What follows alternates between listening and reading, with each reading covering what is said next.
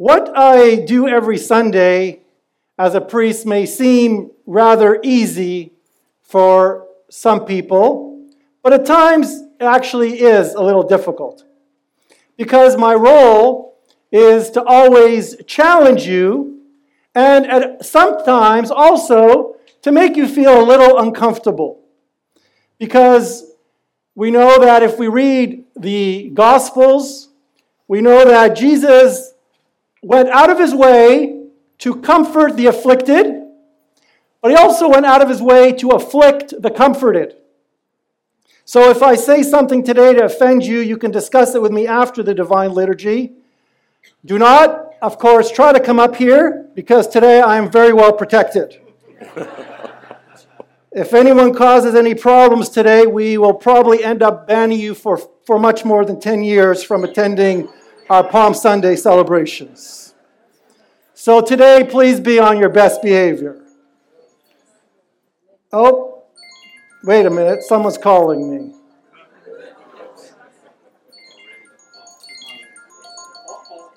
Hello?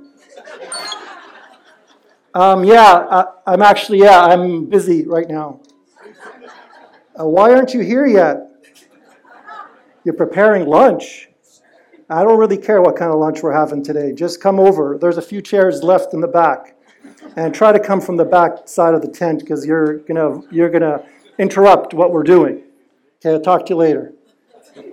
Sorry about that. I should have turned this off.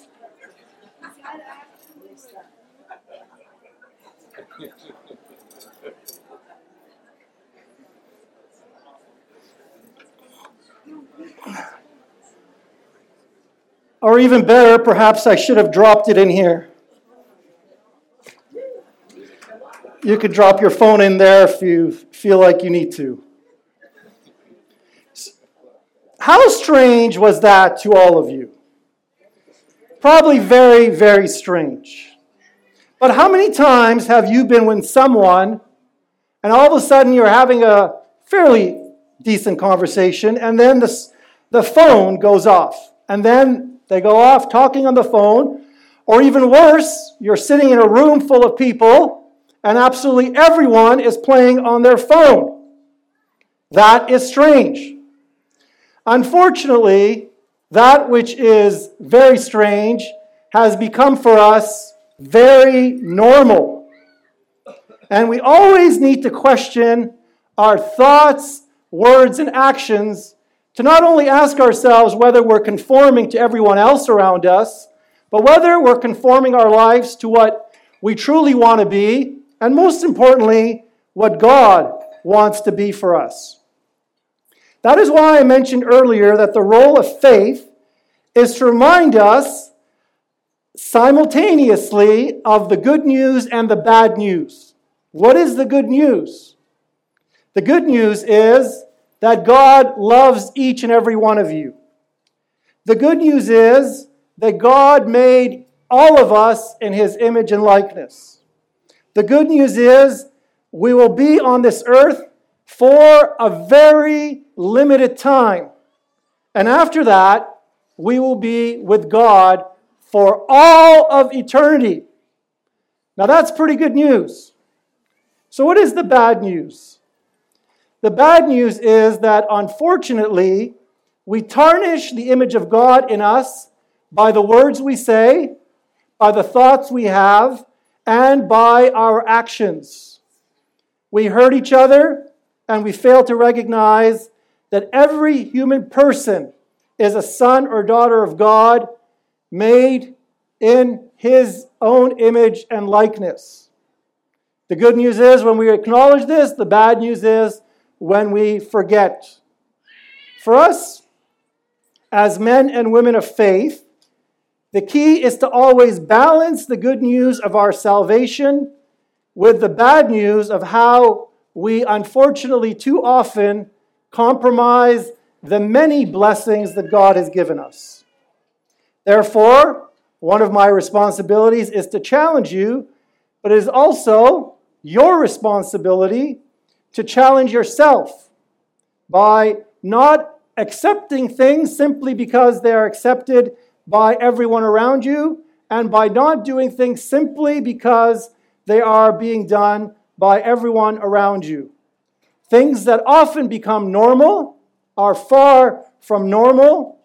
And for us, and this is key, for us as men and women of faith, the parameters we work with, the lens that we see the world in, is not the latest or the next headlines, but what we read in the Bible and are gathering here to reflect on the Word of God. What God has told us in His divine Word and the teachings of Christ are eternal. They are not passing fads that were trendy at one time and today we can overlook them. They are the founding pillars of everything that we do and the lens with which we need to see everything. One of the biggest problems in today's society is not only isolation, but it is a psychological problem that the ancient Greeks put a name on. They called it narcissism. And in some cases, in fact, our modern society has gone even worse than narcissism, and we live in a state of such distraction and self admiration that the psychologists and psychi- psychiatrists of today have not even created categories for this kind of division and the kind of self admiration and a desire to publicize even the crazy things that we do. What is narcissism? Many have heard this word but do not know of its root and origin, which is actually quite interesting. It comes from the story of Echo and Narcissus from the three from, from book three of, of Ovid's Metamorphoses, a Latin narrative poem in 15 parts which emerged around the year AD 8. So, over 2,000 years ago. Narcissus was a beautiful young man who walked through the village, through the, through the forest one day, and saw a lake. He saw his picture in that lake and was so admired by, his, by himself and by his, by his own image that he kept staring at that image for the rest of his life. Many women had heard of how beautiful he was and wanted to marry him, but his entire life he was unable to get his face out of that lake and staring at his own image. He didn't reject the women because he didn't find them appealing, but because he could not take his eyes off himself. And he died completely fixated on himself and oblivious not only to the women, but also to the world around him that was so beautiful. Today, the word narcissism refers to someone who is enamored with him or herself, that they are so enamored with themselves that they can't see the beauty of anything else around them. Unfortunately, today, narcissism is alive and well in men and women of all ages and across all ethnicities around the world. Unfortunately, social media has created a world of narcissists and rather than getting better, we see it year after year getting worse. Actors, musicians, and other celebrities have always, by nature of what they do, been narcissistic. However, today, with all the possibilities and the various social media outlets, it seems that everyone wants to be a celebrity, and therefore narcissism has become a norm, and even worse, has become a goal. The mental health issues that celebrities struggled with, with because of their narcissism is now also the, tr- the struggle of so many people who spend their entire day enamored with themselves. How do we know this? The rise of mental health issues related to social media. The semi annual Piper Sandler Generation Z survey that was released last week showed that among US teens, TikTok is the favorite social media platform, surpassing Snapchat for the first time and third place Instagram. The TikTok app, depending where you look and how you do the calculation, has been downloaded over 2.6 billion times worldwide. So the reason why what I'm doing today is dangerous because almost half the population of the world has downloaded this app and use it regularly. For some, these are fun apps, not picking on one or the other. But the people who study them have shown consistently how damaging they are to people's mental health, especially to younger people. For example, an article that just came out on February, published in all places of the Wall Street Journal Teen girls' sexy TikTok videos take a mental health toll. And I will read a few sentences from this article, which should very much be taken seriously. When Jula Anderson joined TikTok at age 16, her first video featured her family's home renovations. It got five likes. After seeing others post risque videos and get more likes, she tried it as well. I wanted to get famous on TikTok, and I learned that if you post stuff showing your body, people will start liking it. Jula, now an 18 year old high school senior near Sacramento, California, said, Sudden TikTok fame is catching teens off guard, leaving many girls unprepared for the attention they thought they wanted, according to parents, therapists, and teens themselves. In some cases, predators target girls who have sexually suggestive videos. Less dangerous interactions can also harm girls' self esteem and leave them feeling exploited. Mental health professionals around the country are growing increasingly concerned about the effect on teen girls of posting sexualized TikTok videos. Therapists say teens who lack a group of close friends and teens with underlying mental health issues, especially girls who struggle, struggle with disordered eating and body image issues, are at particular risk. For a young girl who's developing her identity to be swept up into a sexual world like that is hugely destructive, said Paul Sunseri, a psychologist and director of the New Horizons Child and Family Institute in El Dorado Hills, California, where Jula began receiving treatment last year for anxiety and depression. He said, when teen girls are rewarded for their sexuality, they come to believe that their value is in how they look. He said approximately a quarter of the female patients at his clinic have produced sexualized content on TikTok. And in a therapy outpatient program in Atlanta, 60% of the girls treated since the program started last September have posted sexually inappropriate videos on TikTok, said the board's director. One 16 year old girl Dr. Burwell is treating made progressively more suggestive videos. The more likes she had, the more revealing her outfits became. And also, a few months ago, Facebook acknowledged that their internal studies that Instagram is toxic for teenagers. And yet, these were studies that they hid from so many people. You can look those studies up. But related to all that, we have hopefully come out of the COVID pandemic. But what mental health experts around the world have said repeatedly is that the next mental health pandemic, or one that we are already in the midst of, is one related to image. And so we need to be careful and we need to be aware of what is out there and appropriate use of social media. So, there are some possible responses to all these studies. Number one is to ignore all of them and go back to life as usual.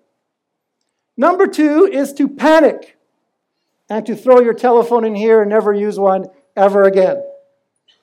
But the third and more appropriate response is to have a balanced approach and also to set guidelines first for yourself before even parents or, or others set guidelines for you. What is this balanced approach that I think may be helpful? You can set your own. Number one is the clear understanding that others are not what they are posting on social media. What we are seeing is not real. It's often touched up, and it's often a one or two second or minute clip of everything somebody may be experiencing in their life. And secondly, you are not what you post on social media. In other words, your identity, your character, your personality cannot be summed up in a one minute clip or in a picture that has all sorts of effects placed on it. This balanced approach first starts with yourself. But then, as we gather here on Palm Sunday, there is something very important that Jesus teaches us throughout his life is that we need to seek community. And when we seek community, we see each other as we truly are, in our strengths and in our weaknesses. And we also learn to accept each other as we are in our strengths and in our weaknesses. God calls us to community by gathering us under one place, and then He also calls us to communion with Him when we come to receive His body and blood. The Bible is on the complete opposite spectrum of narcissism. In the Bible, over 58 times, and perhaps if you extend this definition hundreds of times. There are verses that speak of the other.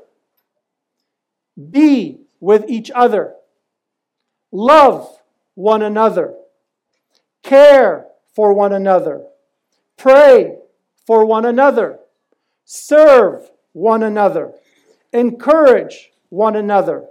Help one another. Counsel one another.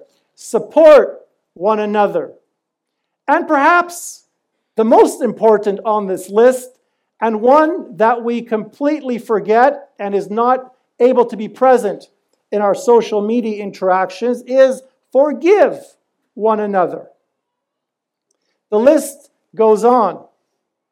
It is the mutual ministry of every single believer in the family of God to think of the other in the wide spectrum of his or her existence. And not just to look at one isolated element or try to project for the world one isolated element of ourselves. These and other guidelines you might want to discuss at home. Very crucial for parents and children to discuss. And these social media problems, by the way, are no longer just problems for teens and young people. They are problems that everyone um, needs to reflect on.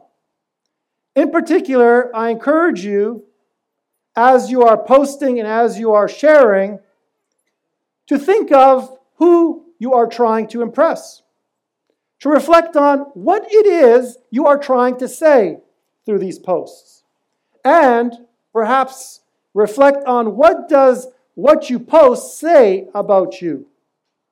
Think of principles and think of guiding parameters of inappropriate words, inappropriate actions, inappropriate dancing, inappropriate lyrics, inappropriate clothing. Whatever those guidelines may be for you, set some clear guidelines of things that you will or will not do. This is so important, especially as we gather for Palm Sunday and reflect on everything God has done from us and God and how God has made us in his image and likeness and also to be in communion with him. We get this message consistently from the book of Genesis all the way to the book of Revelation. In fact, Genesis 2, verse 18 says, It is not good for man to be alone. I will make him a helpmate fit for him. And when Adam saw Eve, he said, This at last is bone of my bones and flesh from my flesh. So today, as we gather to begin our walk with Christ to his death and resurrection, let's once again bring us ourselves back to the importance of community, the importance of breaking ourselves out of narcissism, and even worse than narcissism, when we are not just celebrating the goodness in us, but we are celebrating the worst and most ridiculous things we can do and we can say. I am grateful for all of you here present. I'm grateful for my faith. I'm grateful for the ability to celebrate my faith every day and to be able to reflect on all the details of the Bible in great detail. And in particular, when you look at this gospel that we read today, read how many times in today's gospel community and communion are reinforced. We find our true meaning and identity as Jesus did not in isolating himself, but in loving each other, by serving each other, being there for each other, forgiving each other, being patient with each other, and all the other others that we can find in the Bible where we stop and listen and not push people away from our life because they might not be pleasing for a minute or two, but that we spend time really appreciating the gift of God in each and every one of us.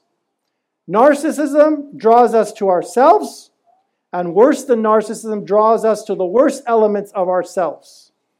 Mental health deteriorates the more we isolate ourselves from the truth of ourselves and the truth of others.